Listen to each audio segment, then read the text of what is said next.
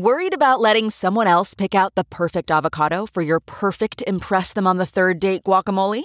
Well, good thing Instacart shoppers are as picky as you are. They find ripe avocados like it's their guac on the line. They are milk expiration date detectives. They bag eggs like the 12 precious pieces of cargo they are. So let Instacart shoppers overthink your groceries so that you can overthink what you'll wear on that third date.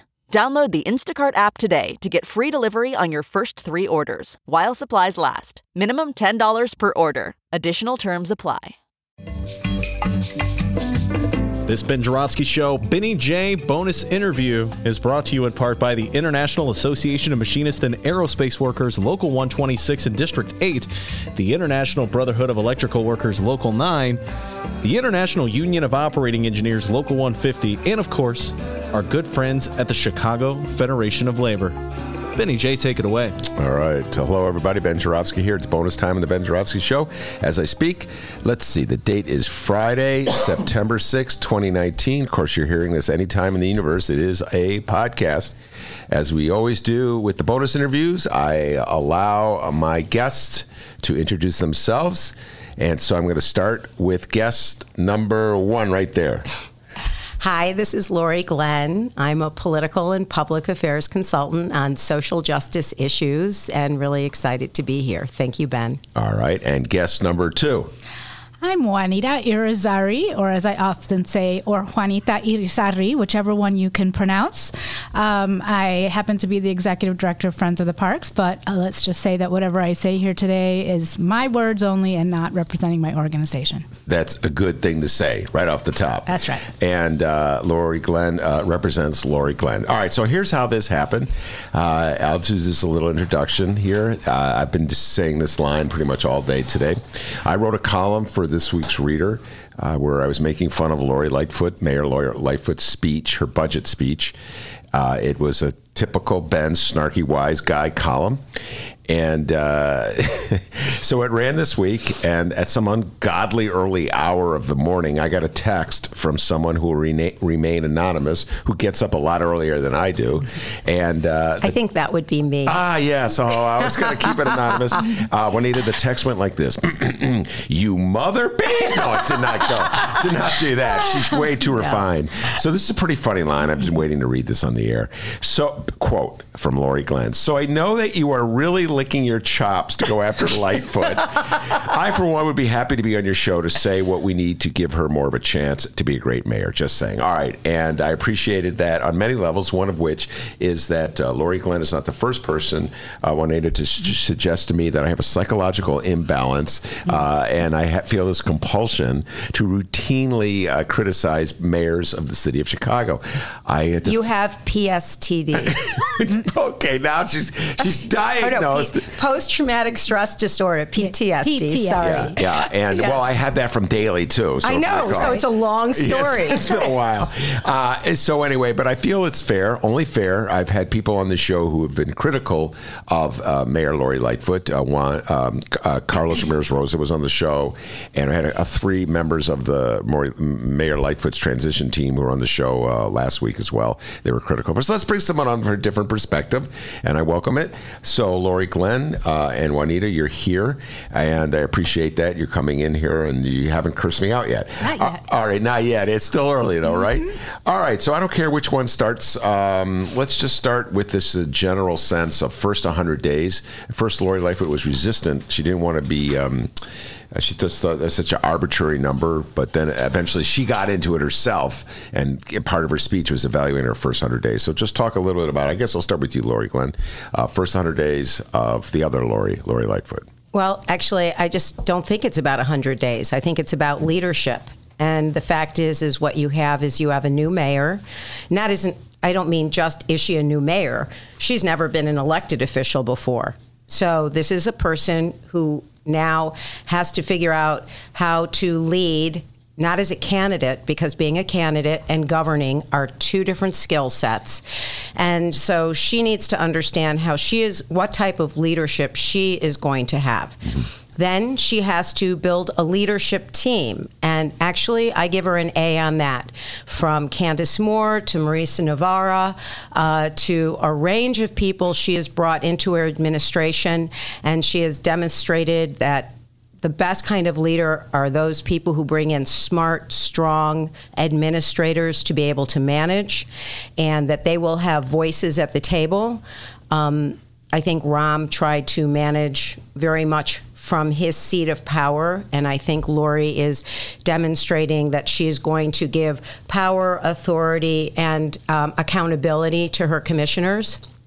And then she has to, so she has to figure out how she's going to lead. And she has to develop a vision for leadership. She has to build this leadership team and they got to get a handle because these people most of them have never been in public office let alone managing the third largest city in the united states. This isn't like hoboken which i'm sure is a very nice town nothing personal to hoboken but it's not chicago which is complicated and then she's dealing with something that I know, Ben, you don't really like to talk about, which is the issue of corruption, mm-hmm. uh, which means that there are people who have been living and working in City Hall. They may even have beds there in the basement, as far as I know, for 30 plus years. Mm-hmm. These people think they've been there before this mayor, and they think they're going to be there after her. Mm-hmm. And they are going to do whatever they can to potentially disarm her and not to have her succeed.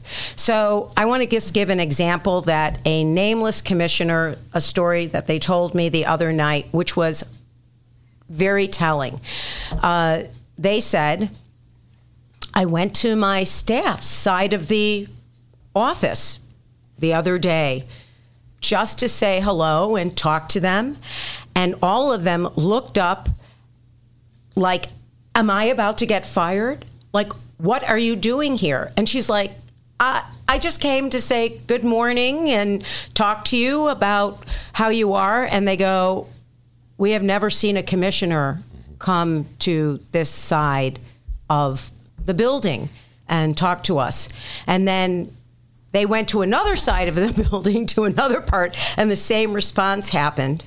And then they asked their team the very important question So, what are your recommendations for this project? And their jaws dropped basically and said, What do you mean, what are our recommendations? She's like, okay, what are your ideas? And they're like, uh, nobody's ever asked us what our ideas are. We are here just to do what we're told.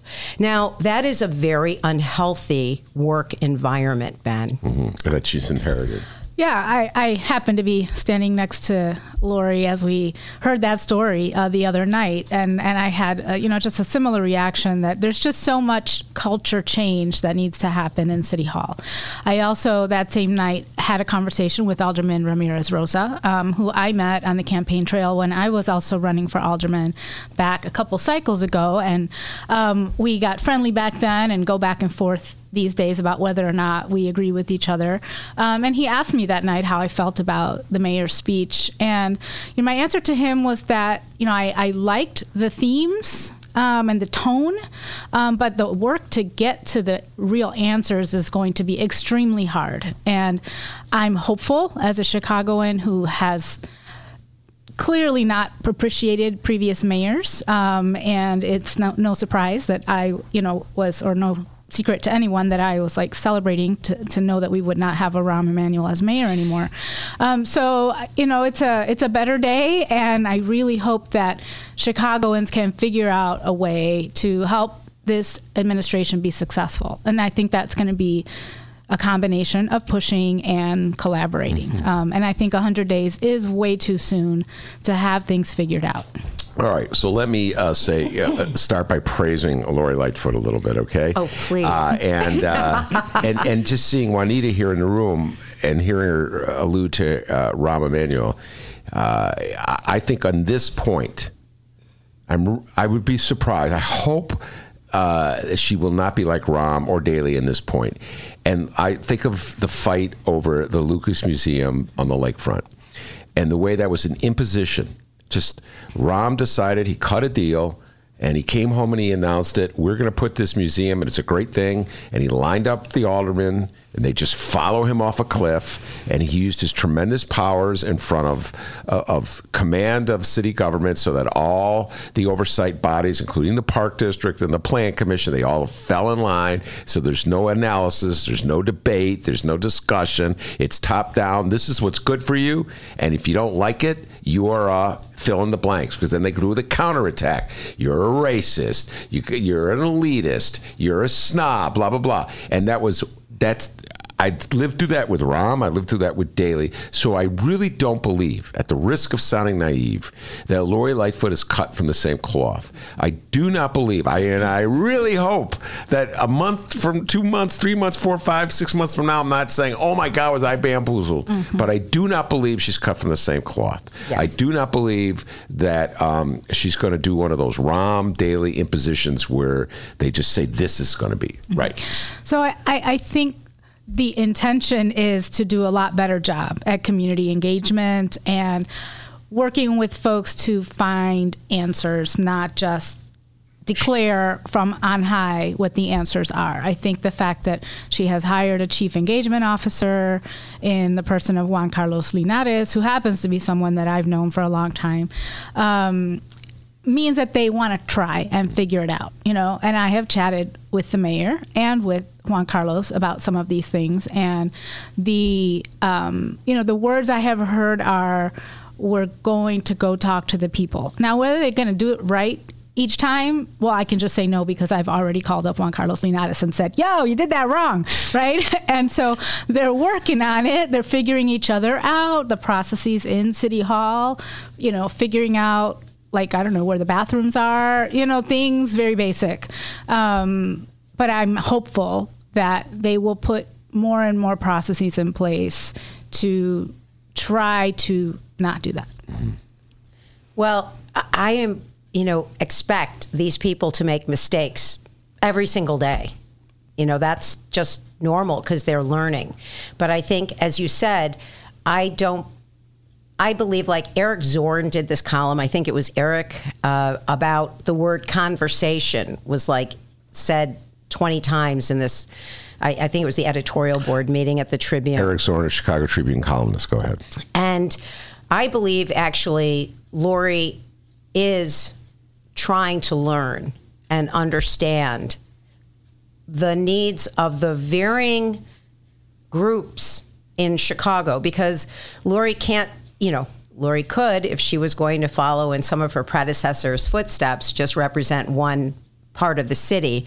But uh, her message from the very beginning has been about equity and inclusion and about the fact that this city is a city of neighborhoods, but actually, economic and community economic development needs to be spread across the communities as it has not been done in the past.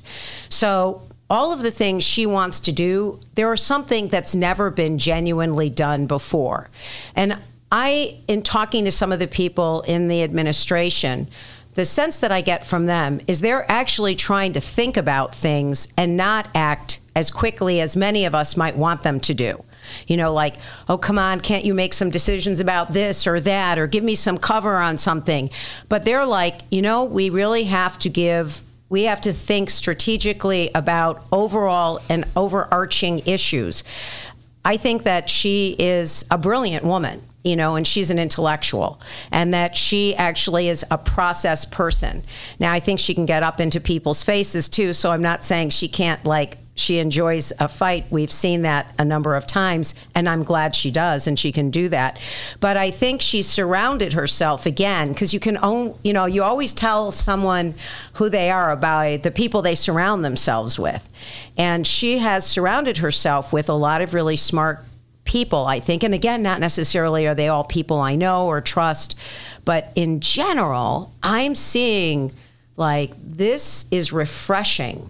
And this is what healthy democratic pluralistic leadership is about. And I see that she is trying to represent a range of people and constituencies.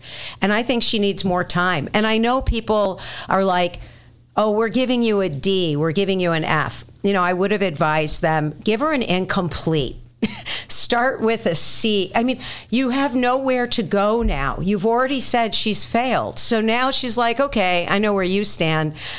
Instead, um, I want to give her what I would give any leader, and I've seen this over the last 40 years, is 18 months. I don't know why it is, but all new leaders get 18 months. Mm-hmm. She's already got gone through three of them, so she's got 15 months mm. left. She had to develop a vision that she can articulate, and it's three key things, three key things that you can do. that would be good. And then you articulate this, you have to be able to get your team in shape and headed in that direction. And you got to line up. And I learned this from the CTU when I Chicago was instrumental in helping to elect a president 20 years ago. Her name was Debbie Lynch. Didn't end very well for the union or Debbie, but my point is that you have to learn to you have to own the hearts and minds of your team All and right. people. Uh, let me. Uh, I was I was one of the. I was not when you alluded to the grades. Uh, I think you were talking about uh, working families grade that they gave her a D. Uh, that's a progressive organization here in the city of Chicago. Uh, in, in a column and on this show, I've given Lori three grades.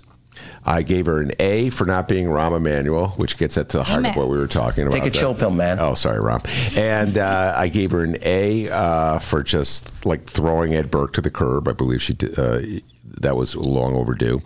But I gave her a D, and I thought I was being generous on TIFs. And so it's something very specific. And she's already played her hand. And I don't have to wait anymore. I've seen what she's done. And this is an issue very near and dear to me. You've been writing about it for years and years. Uh, TIFs is the only disposable income that the city of Chicago has, an abundant amount of in- income. It's a surcharge on the property tax that brings in 800 plus million last year alone. We have over a billion dollars in reserve. Um, we have two humongous TIFs that Rahm shoved down our, our throats as he was walking out of office, and Grassroots Collaborative and Raise Your Hand Coalition filed suit challenging the constitutionality or the legality of these TIFs. And Lori Lightfoot, in my humble opinion, had she stayed true to what she said she was doing on the campaign, would have just stood back and looked the other way and allowed these lawsuits to run their course. Instead, she's got lawyers in court, Chicago City lawyers in court as we speak, fighting these lawsuits to overturn these lawsuits to effectively allow this TIFs to go on, to take the pressure off the developers from having to cut a better deal with the city. This is the leverage we had, and she's working against us and she's never talked about it. She's never explained why she is doing uh, fighting these lawsuits. She's never even said that she's do fighting the lawsuits. The only reason I, Mr. Obsessive TIF guy, know she was fighting the lawsuits is because Amisha Patel from the Grassroots Collaborative comes to my show and was talking about the lawsuit, and she mentioned I said in passing, "Oh, so what's is city of course just looking the other way, right?" Oh no, Ben, the city's already filed two briefs, and I was are you kidding me? I couldn't believe it. So when I give that grade, I think I'm being very generous by giving her a D. When I give that grade, it's because of something very specific that she's done. And I would like to know how the Lori Lightfoot administration can justify uh, fighting those lawsuits. I feel like we need a lawyer in the room to even talk about the legal strategy and what the assumptions are that like what they may be trying to accomplish with that? Because I really don't know the answer but I do have some of the same wonderings and musings that you're having. I'm also very curious kind of what is the strategy that this administration wants to take? Because we have gotten some signals that they want to make it better than what happened under Rahm, right? And I would like to believe that if Lightfoot had been the mayor the last four years, we wouldn't have this TIF deal the way it is right now. I would like to believe that. Um, but I am confused and waiting for information about how she is going to lead through this situation. And it is not transparent at this point. Um, I agree. It's very confusing. I mean, the, you know, politics is filled with the land of gossip, rumors, and lies. So some of the, what I've heard is that and I don't know enough about this lawsuit. I, I really did try to see more information about it, but the lawsuit itself is not just about the TIF, these specific TIFs. It's all TIFs in general, the lawsuit.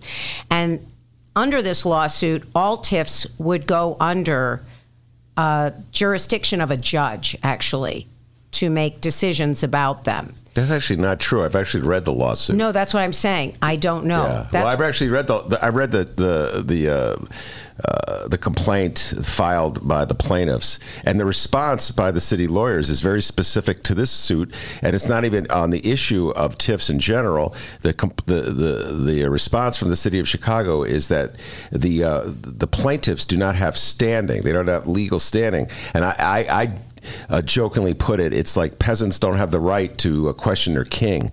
And uh, so I just thought, so in other words, it would throw out this particular lawsuit challenging the um, Lincoln Yards TIFs on the ground that the people who file it do not have legal standing, the permission, they don't have the status to file such a suit. It's the kind of thing that they would have done to Friends of the Park uh, with Which the Lucas they, case. They tried, absolutely. Same. tr- it's anything they can do to make it go away. Yes. Yes. And so they, it's a it's a way of avoiding the issue in the lawsuit by getting the lawsuit tossed before you even get to the stage where you're discussing the issue. So she's not. It's not even a question of where like Lori Lightfoot's administration has to defend the TIF program in the city of Chicago. They just don't want to even have to be in a position where they have to defend it. And the fastest way to do that is to get this lawsuit out. And the fastest way to get this lawsuit out is to challenge the standing of the people to file it. And I want to say they did the same thing to Friends of the Park and uh, Lucas. Absolutely. Am I right about Absolutely. that? My memory is fuzzy Yes. on this one. Yes, and they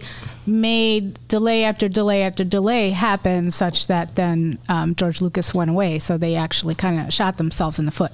Um, in in this case, I think the most generous way to think about what the mayor is trying to do, if we're trying to be generous, is that she would like to address TIFs, but she would not like it to be addressed through the courts, and so she would prefer and I, I'm not her and I don't work in her administration, but in the various meetings and different advocacy folks that I know are speaking into her administration, I do know there are folks giving ideas about ways, you know, what like what would the world look like if there was no such thing as TIFs?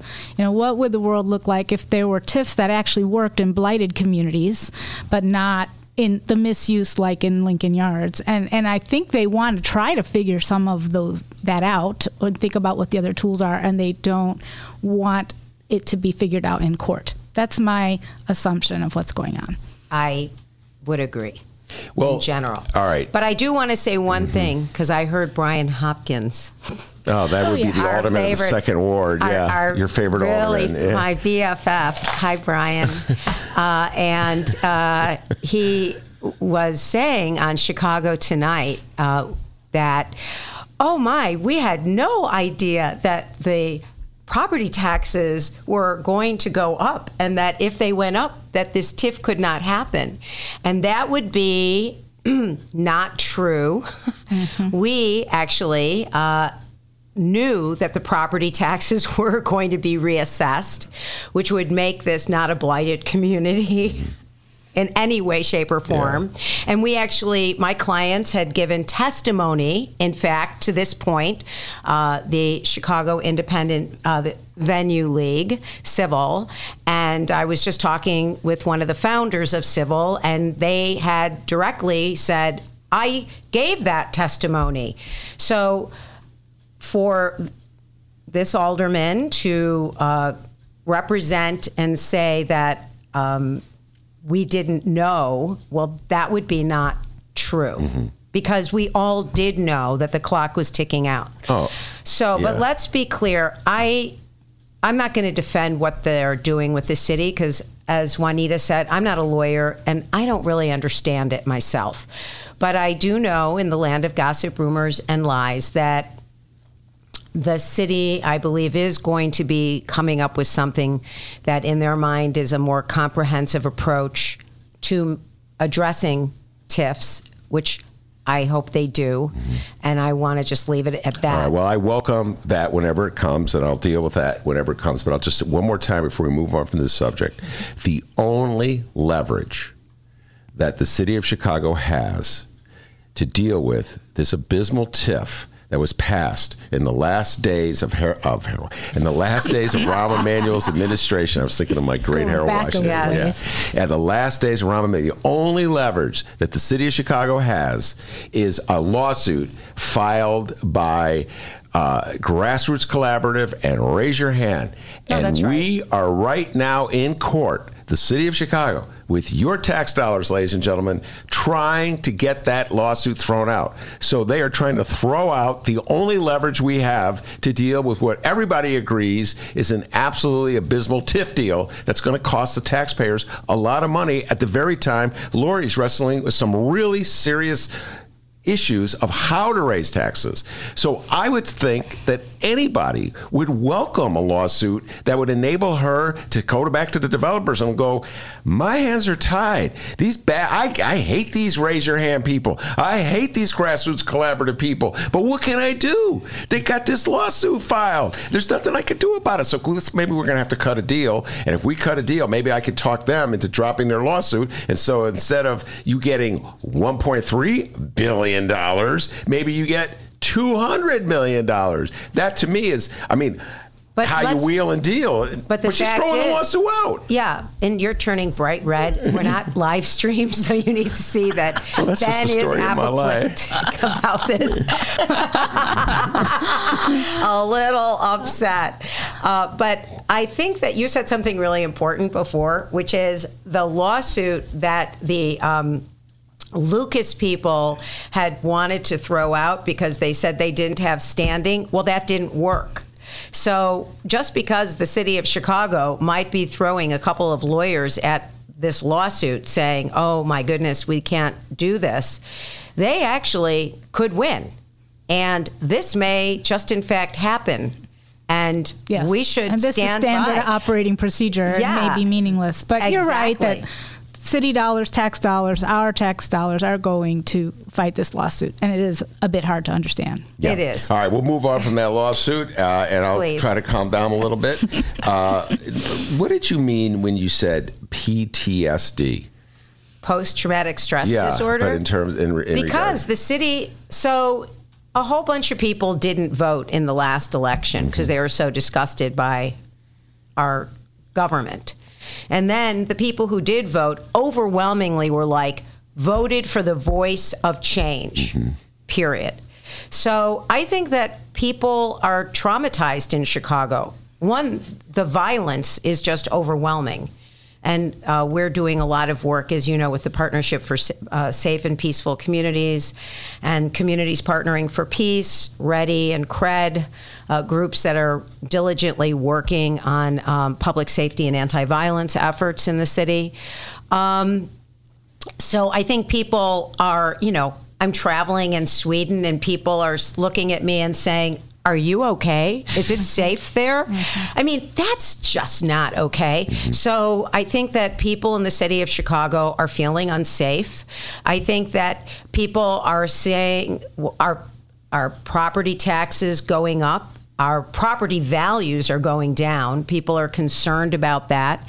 And I think just in general, the government, I mean, the parting words of the FBI head were it's got to be up to the people of Chicago to change this culture of corruption, which is holding you back. And I think that people are are tired. They're scared. They're you know Ed Burke and Danny Solis and one after the other. And he said there's more to come. I mean, I think the that FBI had said there's more to Yes. come. Mhm. Can't wait. They, it, yeah, me too. And I think that people really are traumatized. And also, I think that the previous two administrations were fear based administrations. That's right. And uh, Rahm really ruled uh, through fear. As we know, when he worked for the former president, he sent a dead fish to someone as an example of what he likes to do with people. Um, and I think that people were scared. I mean, I know people were scared. And even, and, you know, I, I actually liked Mayor Daley. As, he loved the city. I mean, we were, I was totally, I mean, under his administration, they told people, don't hire Laurie Glenn. I got phone calls from people who said, Laurie, we want to hire you, but the administration said we can't. I'm sorry. Under Rahm, let's just say there was like, oh They my said dead god. Yeah. I, I often have imagined the dartboard in Rahm's office with my picture in the middle of it. I'm I'm hopeful that there is not one there Is there now on the fifth one? floor. Right. Yeah. Um, so I, I want to say I've lived almost my whole life in Humboldt Park and Logan Square, and we've had we've been afraid for years. So like the new afraid of violence thing, in some ways I think, well, hey, finally other people are scared, maybe they'll care now, and my property values are actually going up. Um, so. I'm, you know, the bigger question in my neighborhood is gentrification, but people are scared for lots of different reasons, and people are have been abused. We've been abused for a long time uh, in Chicago. So we have a lot of pain, and often as as I do the work that I do, and there's a lot of pain right now around the Obama Presidential Center. Um, I try to remind myself that so many people are in so much pain. Um, and let's try to do the work in a way that doesn't add to the pain. Um, so it's a challenge. Um, we need healing. How to get there, I don't know. Um, I'm, I'm young enough, old enough to remember Harold Washington. Uh, I think I was in eighth grade when I got to shake his hand, and he was a candidate, and I was in college when he passed away. But so I watched that administration, and um, I, I, I hope that we don't have to go through the level of fights that happened at that time. Um, yet that administration still represents hope for me, even though it was super hard, right? And so I'm hoping that somehow, as Chicagoans, we can come together around the hope, even though people will have different strategies and tactics. I think so many of us want a better Chicago. The All question right. is, how do we get Yes. there? All right. Uh, did you, restorative justice. do you have that uh, clip of uh, Mayor Lightfoot's speech where he talks about the casino? Let's play that and then get your thoughts on this. Uh, this is uh, Mayor Lori Lightfoot uh, from her budget speech about a week ago talking about a casino in Chicago. We are pursuing a Chicago casino that creates a dedicated revenue stream to pay for our pension costs. If we get the tax structure right, this will represent a structural solution to address long-term problems, not a one-time fix. Not only that, it will also create thousands of jobs, help fund the state's capital plan, and stop the flow of over $200 million in gaming revenue to Indiana. As an independent study made clear, Chicago and Springfield will need to work together to get the tax structure right in, over, in order to move this plan forward. Getting it right represents a win for both the city and our state, and there's no reason why we can't arrive at a solution. But we have to be honest with ourselves. If such an agreement isn't made, if we don't secure this casino and the revenue that it creates, we will then be forced to make painful choices on finding other revenue sources. And we all know what those are the sources we desperately wish to avoid. All right, that's Lori Lightfoot talking about uh, the casino and the tax structural. To get the tax structure right, what she's uh, saying, without spelling it out, is that the way this the law is now stipulated, the the uh, the overseer, the owner of the casino, can only get X amount, and uh, the, the the casino operators have said that's not enough to make it worth their while to support a casino in Chicago, to get behind a casino venture in Chicago. And so, what Lori Lightfoot is asking Governor Pritzker and the state house, uh, the state reps and state senators to do is to change that law so that the casino operator can effectively get more a greater stake out of it, which means we, the people, get a less a, a stake out of it. So, um, makes me wonder is it worth our while to bring a casino to Chicago at all if uh, we're not going to get as much money out of it? If we have to give more money to the casino operators, your thoughts? I, I don't have a lot to say. I'm not a casino fan, generally speaking, anyway. Um, it usually comes out of the pockets of those who can least afford it.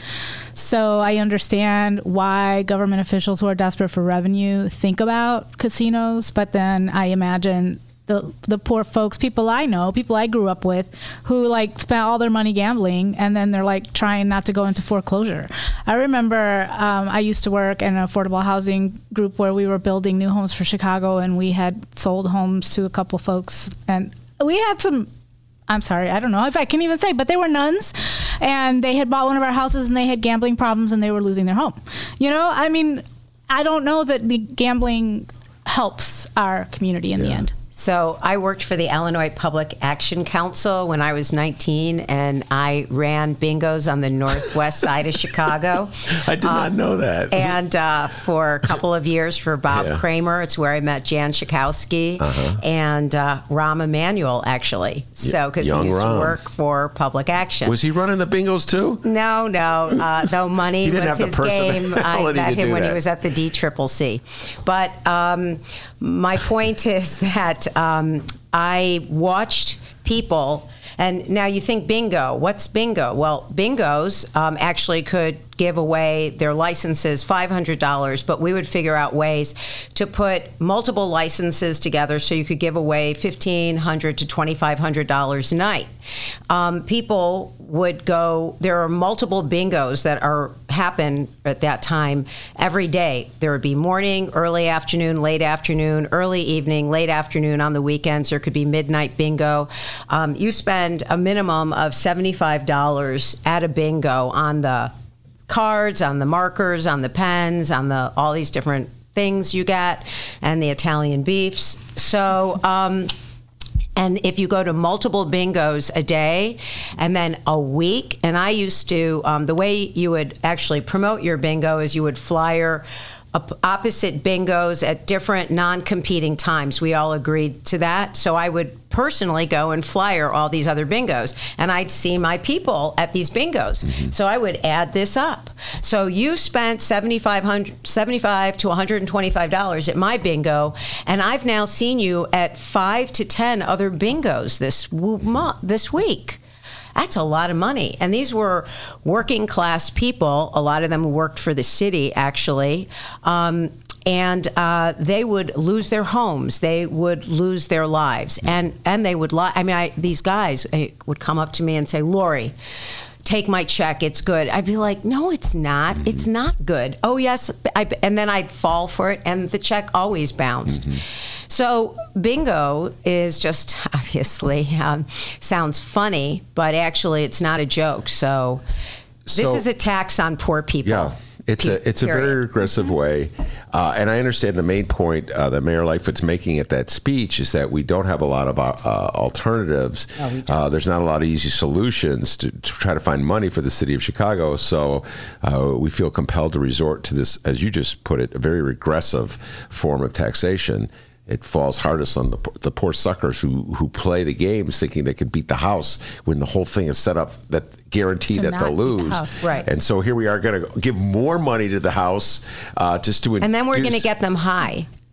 Yeah we'll get them high. Make some money over that well if they have any money left over from their gambling to uh, get high. So when you think of it uh, what kind of other alternatives can you think of as two progressives that you would recommend to Lori Lightfoot that she at least consider uh, as a way to uh, raise taxes for the city? Do you have any ideas? Yeah. I'm just going to start by saying we sat here saying we're really glad neither of us is the mayor. But go ahead, Laurie. yeah No, dump what- it on Lori I mean, no, I mean, uh, what I want to say is actually there's no short term solutions Mm-hmm. at all.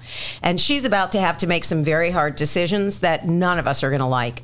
And she inherited this from Rahm, Who who did inherit this from Daley, who did inherit this from whoever, because that can has been kicked down. What is that? The Down the road. down the road uh, for eons, both in the city and the state. That's called pensions, and these politicians did not fully fund these pensions. And we've got big problems in River City and in Chicago. But so I don't have any quick fix here. But what I do think, and I think Lori understands this, is she has been talking about the need for investing in those disinvested communities. And people like David Doig, shout out to David Doig and CNI, and other developers, non for profit and for profit developers who are creating strategic deals uh, with not for profits to do affordable housing, retail, uh, job creation. There are strategic thinkers in Chicago who are ready and they are engaged with the administration right now, I believe, in terms of developing potential financial centers. But this kind of work, into terms of really creating jobs that are real jobs, not jobs that are low paying wage jobs, but jobs that build careers, well, that takes longer term investment. I, I will say I was quite irritated with the mayor the other day when she said that we can't keep taxing the rich people. I was like, "Are you kidding?"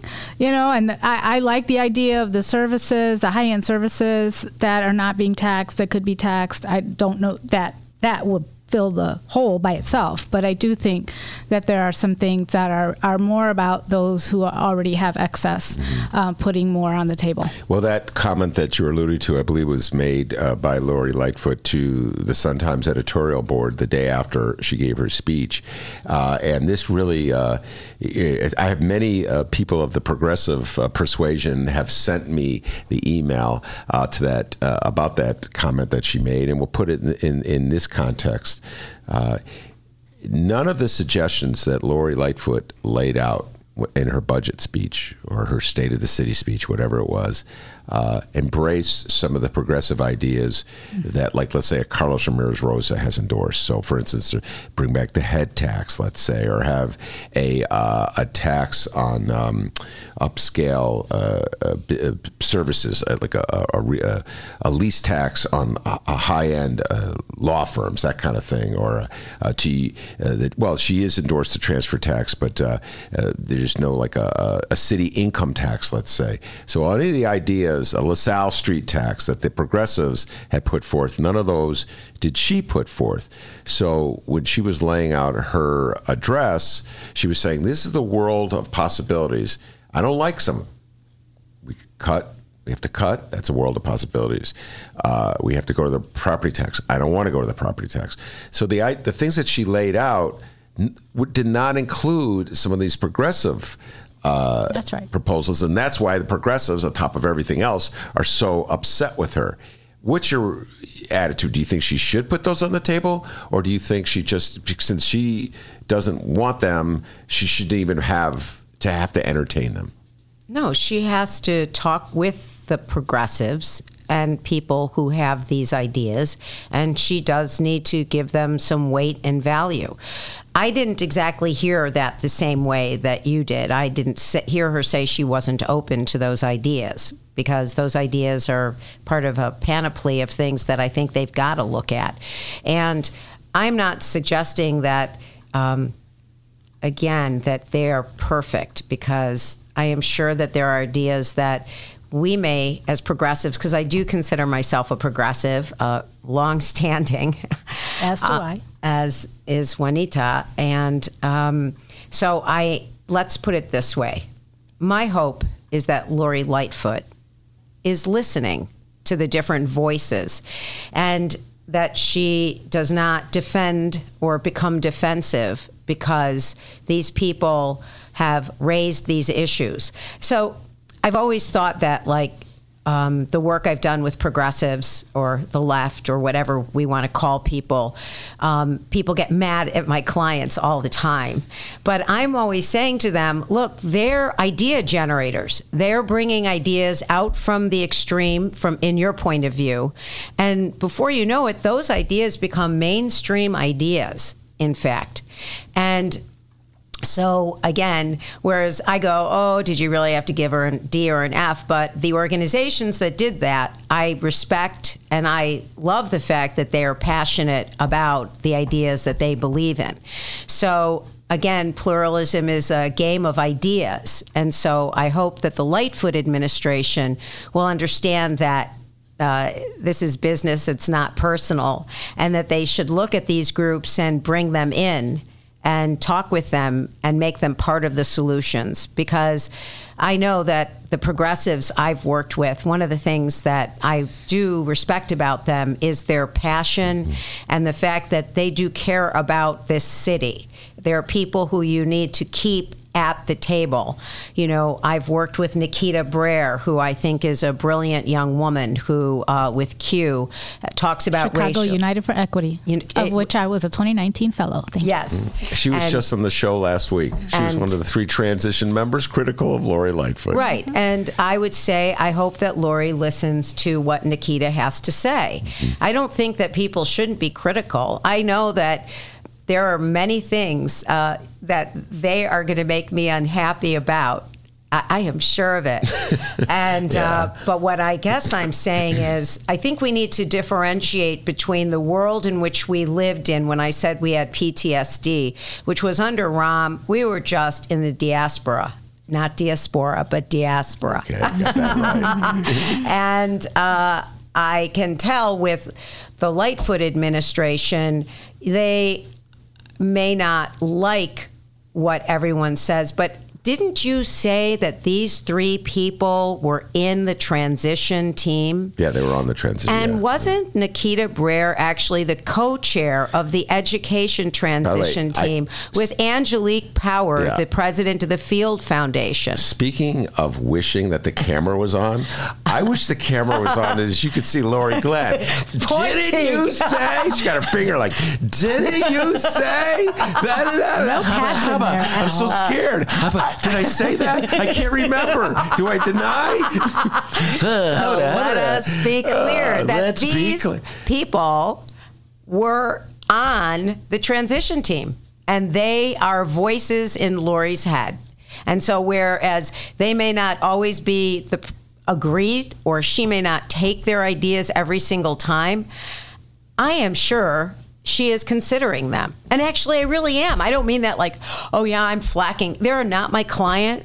Lori Lightfoot's not my client. Should hire her, Lori. She's really fighting a good fight for you. No, but I mean, I do on. think you know. Again, though I'm speaking from my my person, um, I you know I work at Friends of the Parks, and we've actually been talked to by this mayor. You know, unlike the previous mayor, who the only reason he would talk to me is to swear at me. You know, so you know there is give her the non-finger something finger. different is happening. It's it's not perfect, but there is more access for more people. Um, when it comes to the whole conversation about the Obama Presidential Center, they haven't already done everything that want that the CBA coalition wants, and we are ally members of the CBA coalition, but they have had meetings with community about topics that the previous mayor was never going to have at all, right? So again, you know, I'm, I I like a good protest, and you know, I've already slung some criticism um, towards the the new mayor, but it is a different day, and, and I'm hoping that we can Well, yeah, and keep I- working towards the good somehow. And to that point, Juanita, I like I wasn't. I just. It's not just a joke when I say I give her an A for not being Rahm Emanuel. Amen. Because that was really.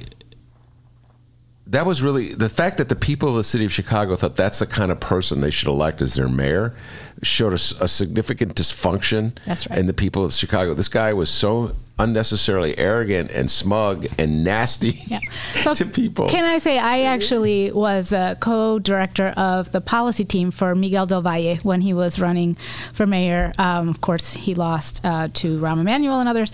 Um, and I remember during that time reading an article about Chicago. I can't remember whose perspective it was, but it was some magazine from the East Coast. And they talked about how Chicago is like Russia. And we would rather keep doing things the old way because that's what we know um, than figure out how to like usher in democracy. And therefore, we were going to elect Rahm Emanuel. And that made so much sense to me. And it still that's, does. It's really uh, on target criticism, I would have to say.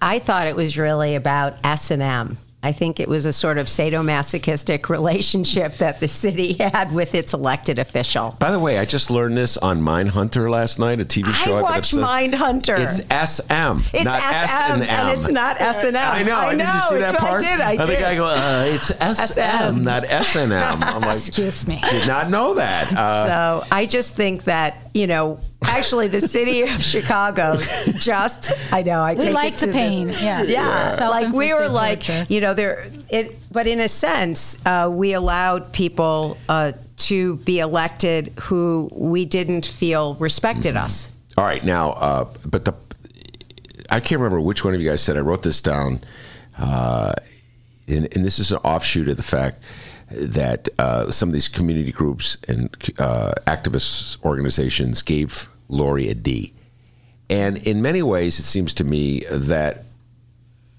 the election of 2019 is not ended yet. And that, of course, where Lori Lightfoot defeated Toni Preckwinkle overwhelmingly, 75% of the vote. And most of the progressive organizations in the city of Chicago, the progressive activists, were with Team Toni, and they got drubbed. Yes, they did. Okay, and so nobody has done a very effective job of what making peace after those it's like the war of words has continued we just saw there are stories in the newspaper today where toni preckwinkle and lori lightfoot having exchanged uh, critical email or press releases or what have you. They finally had Toni reached out to Lori. Lori did not take the phone call, let it go to voicemail, sent out a message from her press spokesperson saying, uh, yes, we received the message, nothing more. And I got late breaking word today from Jacob Kaplan that uh, Lori finally called Toni back. We talk about two of the most powerful people. Okay, I'm going to get start getting red in the face again, uh, Laurie, uh, Laurie Glenn. But two of the most powerful people in the area. If they can't even talk to each other, they're both Democrats. They're both. I don't know if they're either one of them is a progressive, but they're both liberal. They both don't like Trump. They can't even get it together to exchange a phone call for real. I mean, that's kind of headed into Rahm country. I hate to say it. So, can we get past this election? You know, th- this is a really tough one. Um, and I had a conversation with some transition team folks um, with the Lightfoot administration. In like, they had hopes that we could usher in a new way of doing work collaboratively in Chicago. And the person saying this has some background in other cities where they've seen things done differently. And I literally said, "Well, this ain't that city." You know, and and and and I think I would like to imagine that, but to get from here to there, my comment to them was that you, the government, the administration, is going to have to show us first that you can be trusted because we have no reason to trust government in Chicago. So, you know, while I personally believe in different strategies and tactics for different campaigns, and we don't only have one tool in our toolbox. Um, I understand why folks who've always been about protest and always been on the outside and always treated on the outside and always treated badly that's the only way they're going to relate to our government until they see something different. Mm-hmm. Um, and so I would say it's incumbent on the mayor to show that she's going to do some things differently right? Now, I don't even know what to do about, you know, Toni and Lori. And that is sad, and I don't know what to do about it. But if I were advising Lightfoot, I would say you're going to have to be the grown up in the room, right? Um, and I've also had my differences with some of my progressive brethren, and I personally said to people I know and love that I am not voting for one more corrupt person just because they're going to vote for my policy. That's my personal standpoint. So there's a lot of tension around those kinds of things um, still in Chicago. Well put. So um, Lori won this particular election, and Toni didn't. And so I think that it is incumbent on the mayor to reach out and to really develop a relationship with Toni Preckwinkle. Because Toni Preckwinkle actually has, I've known her for 30 years. You supported her in the last campaign, didn't you? Um, I have been a supporter of Toni's. And this last election was very challenging. Let's just leave it at that. But I will say this that Toni Preckwinkle has worked for years and years and years as an African American woman to build power so that she could make some really, really good policy decisions, especially around criminal justice reform. When she was first elected president of the county board, I went to an executive club meeting, and it was Toni Preckwinkle who was there saying, I, um, we need to make a change around um, our criminal justice reform system because it's racist. It's inherently racist, and she got a standing ovation. So she has been a change agent, and she has done a lot of good for a lot of people. And uh, Lori Lightfoot is a newly elected person. She also could probably uh, use some friends and other people who are presidents of something like the county board and that they need to find a way to become allies. And I would say to both of them, we need you to be allies because we have these enormous issues to face. And we need you working together with Juliana Stratton, with Kim Foxx, with Tom Dart, with our governor. We don't have time for um, pettiness, actually. We really need you to get over whatever happened between the two of you. You don't have to be BFFs. you don't have to, like, yeah. you know, work out Hang together. uh, but we need both of you to be solidly together because, and it's an extraordinary thing that we have women in all of these powerful positions. And I'm saying this, yes, I am a white woman, but I'm saying I think it's incredible that we have women of color in all these leadership positions. I'm ecstatic about it. I think it's tremendous. And that they serve as role models for people across the country. So they need to hopefully get it together and find a way to work together and make really serious change because too many people are dying in Chicago every single day. Mm-hmm. And the two of them working together can make a difference. And while they may disagree about tactics, that's fine. But that doesn't mean you can't work together and find ways because there's a whole lot of issues that need to have cohesion and coherence and collaboration between the city and county? Uh, it's already been said. Lots more trying to figure it out together. All right. I'm going to uh, close with this. Uh, you mentioned the Obama Center. Juanita, and I have to ask you about this. Uh, mm-hmm. in so many ways, the Obama Center fight just symbolizes many of these issues that we've been facing here in the city for so long, and that is whether uh, the city can actually uh, have have enough room for the well-to-do and the poor. And uh, so many cases, so many instances when we have prosperity in the city of Chicago, in the neighborhood. Uh, this has been on my mind a lot lately, thinking about the changes I've lived through uh, on the north side which used to be far more integrated economically and mm-hmm. uh, racially than it is now. Whenever we have any kind of prosperity, it generally means uh, a transformation of a neighborhood. Uh, ethnically and racially. Mm-hmm. And um, I never thought I would say, well, in my lifetime, I would see uh, black people moved out of the South Side. Mm-hmm. But I'm starting to realize that that's a very real possibility, mm-hmm. Mm-hmm. at least south of Hyde Park in that area, as far yes. as south of. So you deal with this all the time in your position, mm-hmm. uh, Friends of the Park. Mm-hmm. Uh, what advice could you give Lori Lightfoot if if mm-hmm. she is sincere about uh, yeah. really reversing the the Rahm planning yeah. policies, which are just yeah. move them out? And uh, what what advice would you give? Well, her? first of all, I will say I think she means to do better than Rahm in process, but she also said some things along the campaign trail, uh, and since then that lead me to believe she doesn't really understand the impact of gentrification. Some of the things that she has said about Logan Square, where she lives, and I grew up on the edge of Logan Square and Humboldt Park. So I really don't think she fully understands that the people who benefit from all that neighborhood change are not going to be the people who live here right now. And so I, I, I think even though I think she's going to do better than Rahm might have been. I think she has a bit to learn there. You know, I, I bring back uh, a, an example I picked up just recently at the City Parks Alliance conference, which happens every couple years, and there's a park being developed in Greenville, not Greenville, Greenville, South Carolina, um, and the mayor there talked about how they were building this park um, in a community that had been historically underinvested African American, and now that they are putting in this big, beautiful new park, million dollar condos are just lined up alongside the park. Um, so it's a thing happening everywhere, mm-hmm. Um, but what that city did was donate a whole bunch of city owned land right across the street to make sure it was affordable housing right?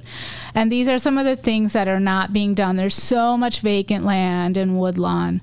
you know, they could do a whole bunch of affordable housing because my experience growing up in Humboldt Park, Logan Square is that the only folks that still have affordable housing are those who live in the units that have been built over the years by Hispanic Housing and Lucha and Bickerdike Redevelopment Corporation and some of the Chicago Housing Authority units there. Mm-hmm. There are very few people left, except my mom, who lives in a super crummy building um, that's market rate. you know, it's not market rate. It's you know because her friend lives upstairs and mm-hmm. lets her live in her crummy building. But for the most part, there's just no affordable housing left, right? And that's going to be the case in in Woodlawn and South Shore, and you know, folks there don't really get it sometimes. I, I, tell my own story. I lived on the block of the 606 when it opened, and a year later, my rent went up $450 a month. And mm. I don't live there anymore and I make a good salary. Yeah. And I already felt like my rent was too high, and now it was going to be 450 more a month. Are you kidding? Yeah. You know, now in my case, my husband and I were thinking about buying a house, so we just hurried up the process and bought the house, right? But a lot of other people are not there. Um, and that same thing, I tell that story all the time when I'm down on the South Side. Um, and folks that are part of the CBA coalition, and other people, when they hear me talk, oftentimes they're like, oh, there's that white girl from Friends of the Parks. But then I tell my story and they're like, oh, she's actually been through this. She understands it, right? um, because that's what happens unless yeah. the city makes real plans. And that's the challenge of why is the Obama Foundation so resistant to making some commitments and not wanting to be accountable, right? I don't get it. You know, I mean, my heart, to be honest, is very broken by how this whole process has played out because it could have been win win win. Yeah. But for some reason, the way it has been approached has led to a lot of pain, and I expect broken communities. Yeah, I uh, I hear you. I understand, and uh, that's kind of how I feel about the Lincoln Yards TIF thing. I'm like, I don't understand. Uh, but anyway, listen, it's been a blast. We've let it go on a little too long. I'm going to cut it off. Laurie Glenn and Juanita Irizarry. I'll tell you what, we're going to bring you back. Uh, God willing, we're all here, and uh, I beat this one, huh, Laurie? You uh, did. And and we'll see what we how we view the world of Lori Lightfoot, maybe maybe three months from now, and uh, see great. how the world looks. Is that a good idea? That'd be awesome. Yeah. All right, thank you two very much. Thank you, Dr. D. It's thank been you. a Ben Joravsky bonus show. Take care, everybody. This little light of mine, I'm going to let it shine.